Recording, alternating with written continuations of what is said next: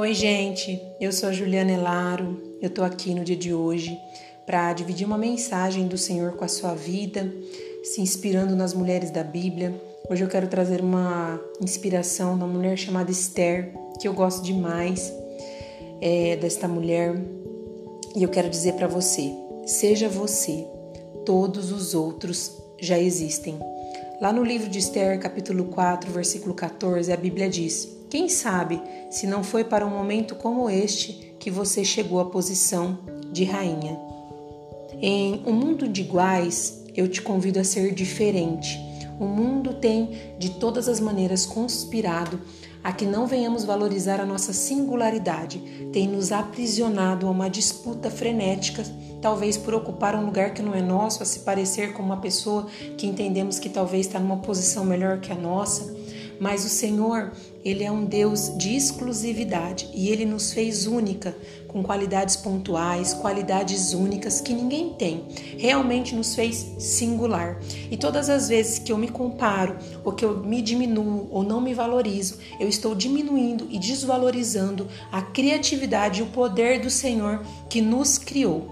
O que eu acho lindo nessa mensagem é que Esther compreendeu que ela era única e que o lugar que ela estava ocupando naquele palácio de uma órfã, agora se tornando rainha, não negligenciando o fato que ela precisava tomar uma postura dentro daquele lugar para que o seu povo fosse livre é, de um decreto, isso me inspira. Por quê? Porque é o lugar que nós ocupamos dentro do nosso lar, no nosso trabalho, na sociedade como um todo.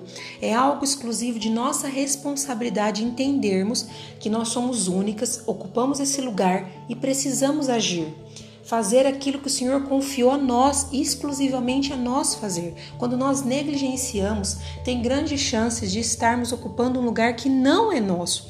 E quando nós estamos ocupando um lugar que não é nosso, estamos fora do nosso habitat.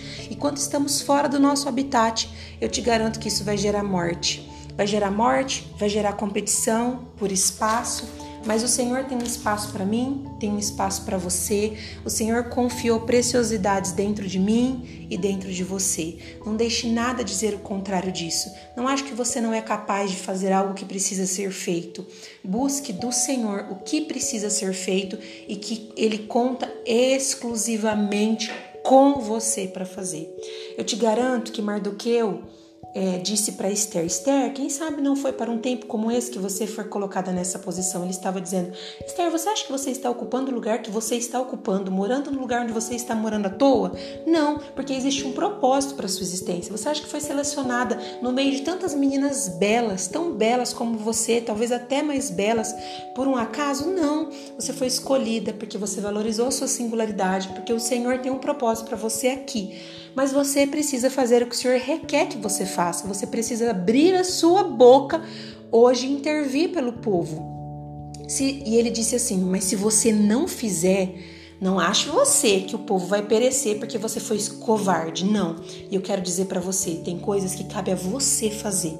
E se nós entendermos isso, a salvação vai chegar para nossa casa, para as pessoas que estão ao nosso redor. E nós não queremos negligenciar aquilo que Deus confiou para mim e para você. Então valorize tudo que você carrega, a sua singularidade, porque um Deus tão criativo conseguiu criar tantas pessoas diferentes e com características e personalidades e talentos especiais. É, seja você, ocupe o seu lugar como Esther e entenda que ela é, foi uma mulher corajosa de ocupar esse lugar, então vai exigir coragem, porque muitas coisas talvez vai passar na sua mente tentando te roubar a valorização, a preciosidade de entender que você é única e singular. Mas, como eu disse, seja você, porque todos os outros já existem. Eu desejo para você um ótimo dia.